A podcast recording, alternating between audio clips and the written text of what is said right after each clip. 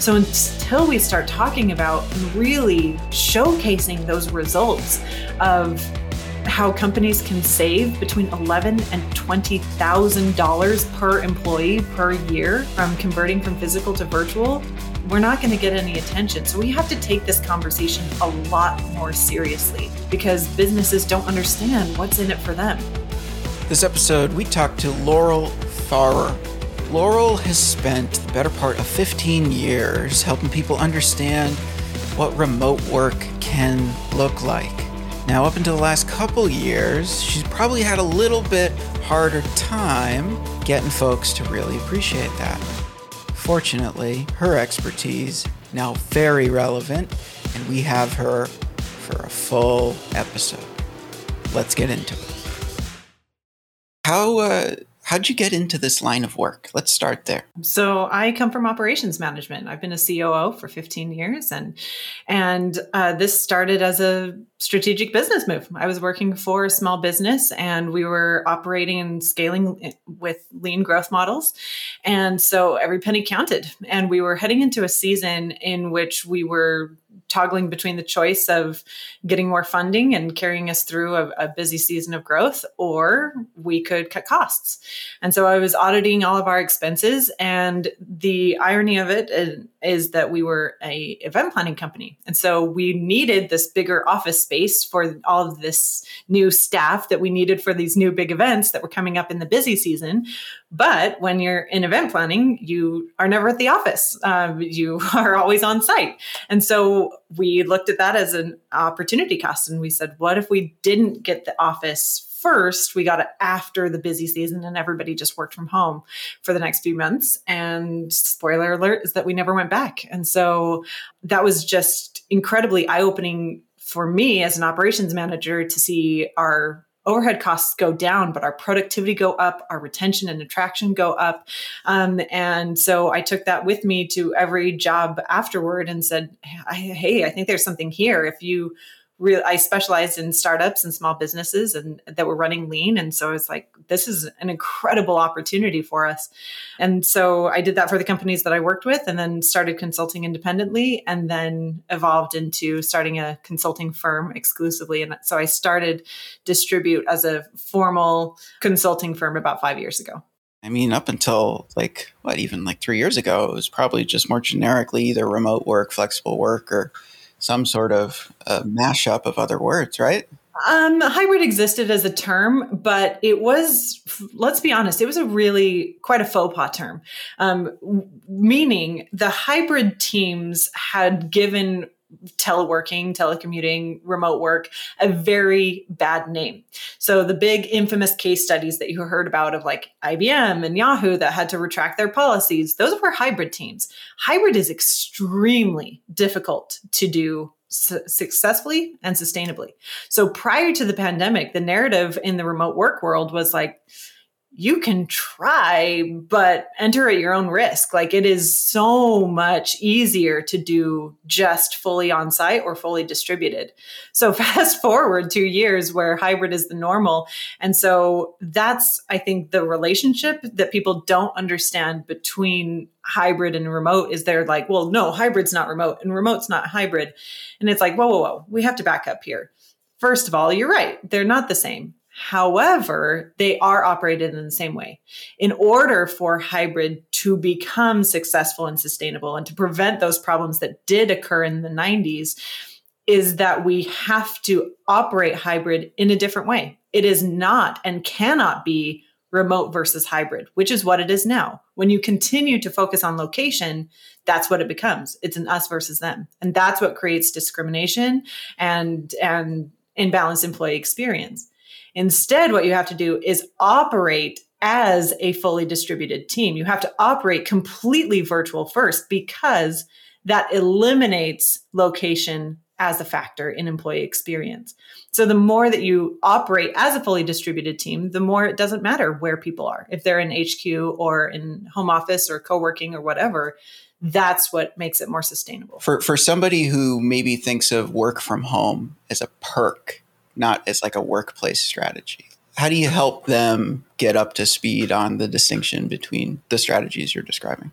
Yeah. So what's truly new is the concept of work from anywhere and almost boundaryless mobility. When that is scalable, it makes the concept of mobility and employee mobility scalable to an entire organization not just an individual who happens to have access to the technology that makes that possible, um, sure, um, or to sure. even the personal lifestyle that makes that possible, but to an entire company.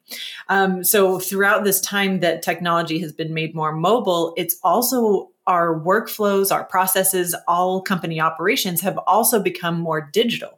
So, regardless of if we are sitting five seats away from each other or five continents away from each other, we're sending each other a Slack message or an email.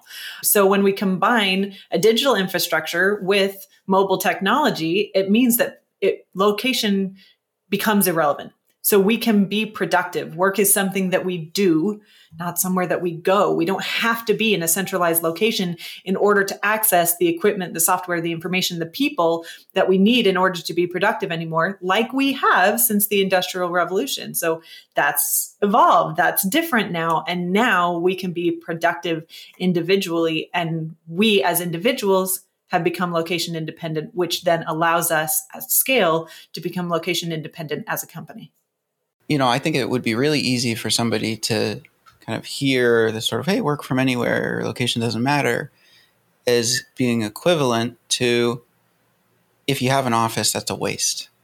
And I and I think that that's where I think a lot of folks seem to get stressed out in like the initial yeah, sort of visceral reaction to what are you talking like yeah. people do need a place to go sometimes, right? So I guess how do you think about that? We focus on the language of this means that we are location independent. We are not dependent on a certain location in order to be productive. However, we are still human beings. We are still always going to exist in a location. Therefore, it becomes a different conversation of not do we have to be in a certain place at a certain time in order to be productive, but how can we leverage certain places and certain times in order to optimize our productivity? So instead of we being controlled by the location, we are then turning the tables and using location to our advantage. So workplace flexibility becomes a greater concept of okay, what types of tasks should we do in certain places in order to enhance their results? If we have choice, instead of control, how can we use that to our advantage?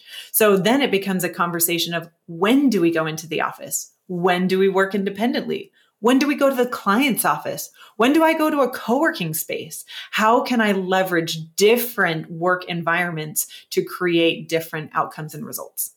we would describe it kind of like um, you, every company has one workplace. The office is an important part of that story, but it's not the only part of that story. And your job as the organization is to make sure that your workplace has a bunch of options and flexibility for people to choose where to put their work. And that might be a different answer every day. Is that kind of how you think about it too? Or yeah, we've just been conditioned for so many generations to share time and location with our coworkers. And so we default to that. That is ingrained into us from our very first job is that we go to a certain place at a certain time in order to collaborate with our, our peers. So when we are transferring to a virtual environment and all of a sudden we're not sharing time and location, there is that sense of panic like, oh my gosh, how are we going to build culture? How are we going to align our objectives? Like, how do we share? Um, our, our results and stay connected and aligned without sharing time and location. And that's where you have to think about well, if time and location were the only things that you guys were sharing in the office, were you truly aligned or were you just in proximity to each other? So when we think about it on a bigger scale, we just think about what can you share outside of time and location that truly facilitates meaningful, sustainable connection as a group. So that's sharing emotions, sharing goals, sharing information, sharing, uh, you know, sh- sharing activities and experiences. Those are what is going to bring your team together. Sharing information about yourselves, being more transparent, more frequent in your communication. That's that's really what's going to build that solid foundation regardless of where it happens. When we were talking prior to this recording, you used a term that I really loved, mm-hmm. and that was mm-hmm. proximity based supervision, and sort of how that as a as a strategy has mm-hmm. has maybe evolved or changed recently. And yeah. I would love for you to talk a little bit about that. So, proximity based supervision is where we leverage the environment of being together in the same place at the same time in order to watch work happening. This is literally how it happened in the very first uh, factories in, in in the industrial revolution and it in a derivative of the same version, we have the same thing now that this is why cubicle walls are the height that they are. This is why we have concepts like drive-bys so that managers can stand up and with their senses observe work happening. However, because of that invisibility of the work for knowledge based workers, the alignment and the success, or I should say, the efficacy of supervision um, based on sensory input is not as effective as it used to be because we all know that you can look very busy sitting at a computer and be getting absolutely no work done whatsoever. You might be getting a lot of Amazon shopping done, but maybe not so much work done. So this has been a problem that we've needed to fix for a while just because of the incompatibility of digital processes and physical supervision not obviously not being aligned. So it just makes more sense to be monitoring virtual work in a virtual environment. And we have productivity measurement systems that allow us to do that more effectively again regardless of location how should companies think about that supervising work in the hybrid world? On the culture side, we're hearing a movement towards um, leadership, air quote leadership, instead of management, um, which is more based on emotional intelligence, support, empathy, encouragement, motivation, as opposed to management, which is control and supervision. If I hire a company to clean my car, do I need to watch them clean my car in order to know that they cleaned my car? Not necessarily. I will just pick it up at five o'clock and I'll open the door and I'll see a clean car. I don't necessarily need to know if they washed it in the parking lot or in the garage or if they used the pink shampoo or the blue shampoo. I just trust them to do the job that I hired them to do. And so the concepts are the same for virtual work as well. When we hire correctly, we're more invested in our processes and in empowering the people to do the jobs that we are hiring them to do. Um, and we are there to support and motivate and encourage and equip and enable as much as we can. Then there is not as much need for supervision through the process. Yeah, I wouldn't. I wouldn't want to watch my car being cleaned either. oh, mine's not. but mine's immaculate. Why do mm. you think so many companies are still talking about like the need to supervise and like or how do we allow people to continue working from home as though it's this sort of management supervision thing stuff? I mean, habit, tradition, fear of the unknown. You know, this is change in its purest form of this is something that we have been doing for my entire career. It's been something we've done for generations of careers. Well, it's a big change, and hopefully, it gets big results if they do it right. Exactly, and they they will. That's and that's what the narrative that we need more of. I mean, this has been a problem in the remote work community for so many years. Of people are talking about well, what are my benefits? You know, this is fun. I get to work from the beach. I get to wear sweatpants. Like, I mean, those are entertaining and and you know, click worthy conversations, of course, but until we really drive the narrative about the organizational benefits, the economic benefits of remote work, we're not going to see scalable change because businesses don't understand what's in it for them. So until we start talking about and really showcasing those results of how companies can save between eleven and twenty thousand dollars per employee per year um, from converting from physical to virtual, we're not going to get any attention. So we have to take this conversation a lot more seriously and stop talking about personal benefits and start talking more about professional benefits. There's incredible agility and resiliency and talent attraction and retention that comes from this, but we're not going to have those conversations until we stop thinking so frivolously.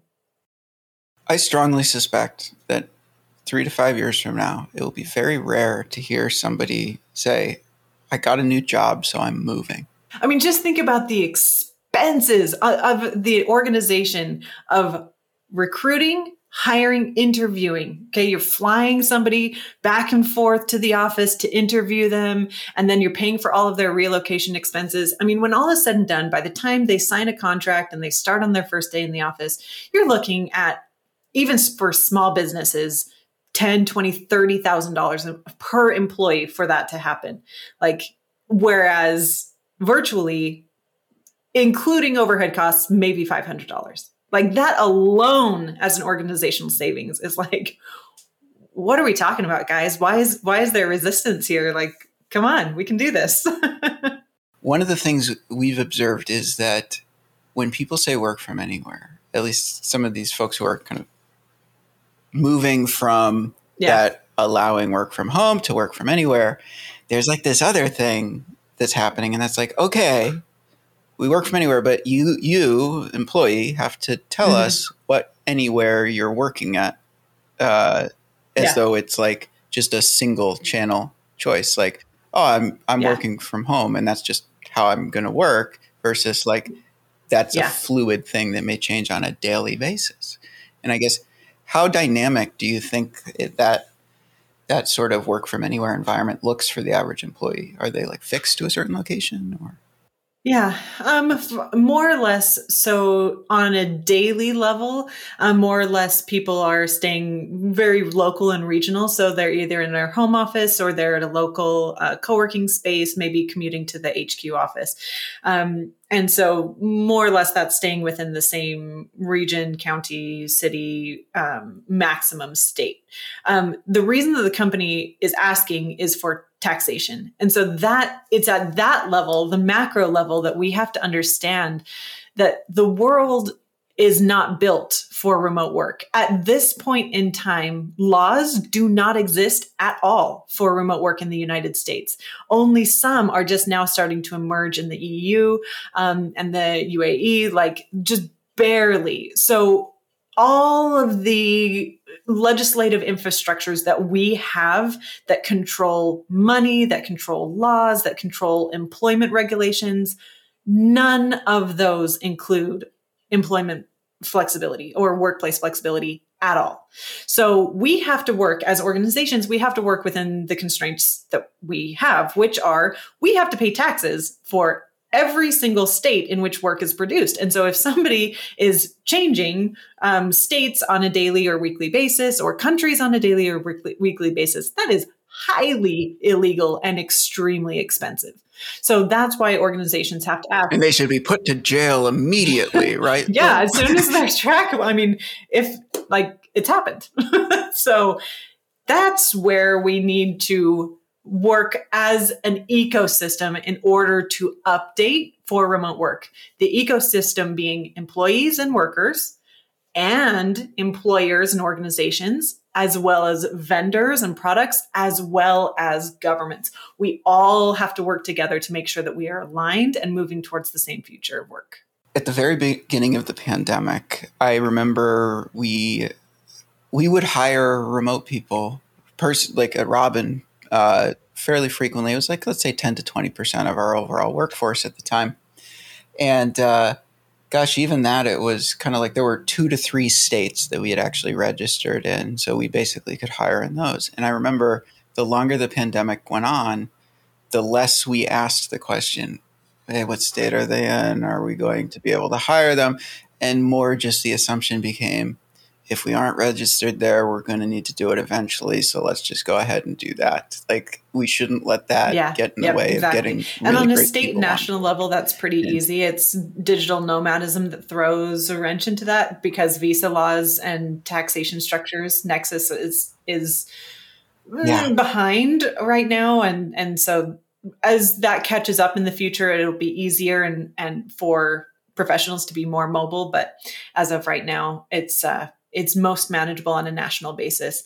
And so that's why when you read job descriptions about companies being like, work from anywhere, truly anywhere, it's like, well, they're either operating illegally or that is going to change within a few months. or they're going to go bankrupt because they're paying taxes in every single country. So it's uh, it's totally smoke and mirrors if somebody reads a job description that says it's truly 100% work from anywhere.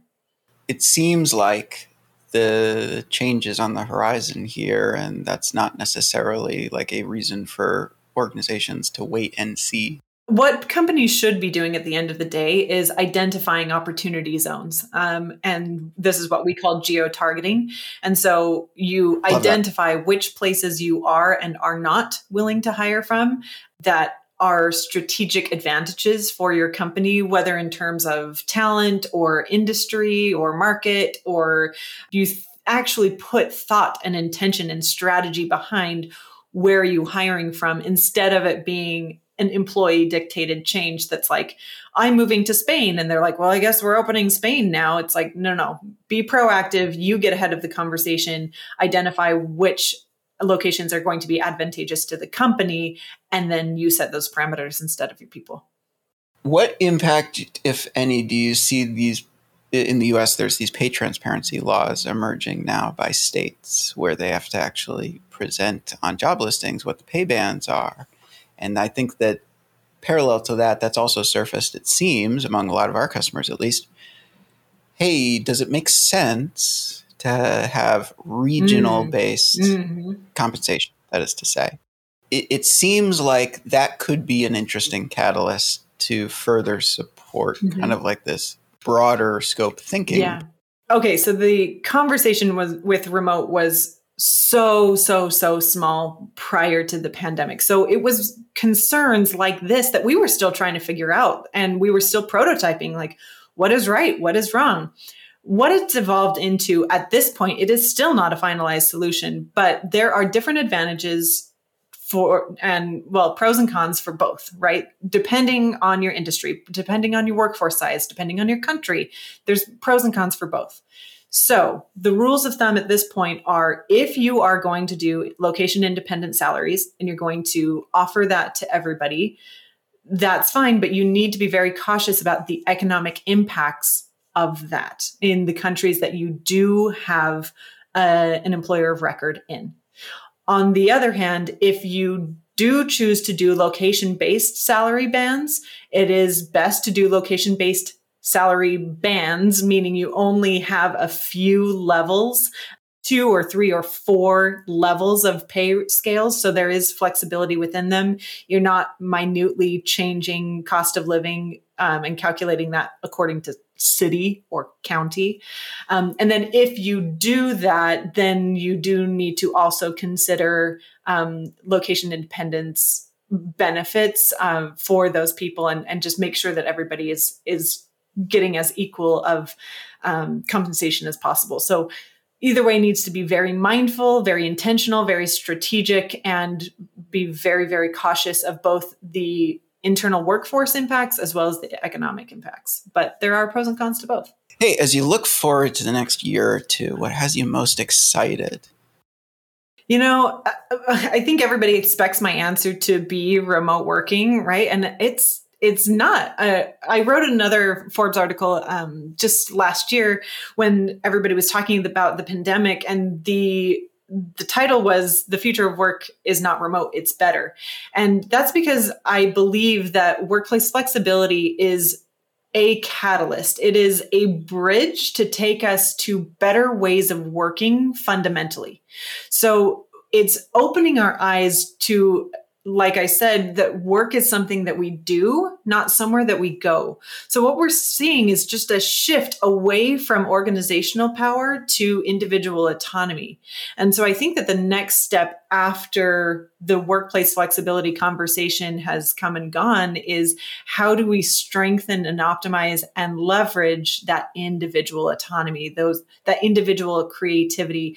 How do we leverage human capital on more of a micro basis? So, I'm excited about the ways of working that we are now prioritizing, like asynchronous communication, um, digital tools. Uh, I, I like that we're focusing more on emotional intelligence, and those will all build the foundation for this future conversation in which essentially the entire business world is less systematized and that individuals hold more power in their careers and in their results. Links to all of the things Laurel mentioned in today's episode will be available in the show notes per usual. And if you want to learn more about what I'm doing, visit robinpowered.com. I'm Zach Dunn. See you on the next episode of In the Works.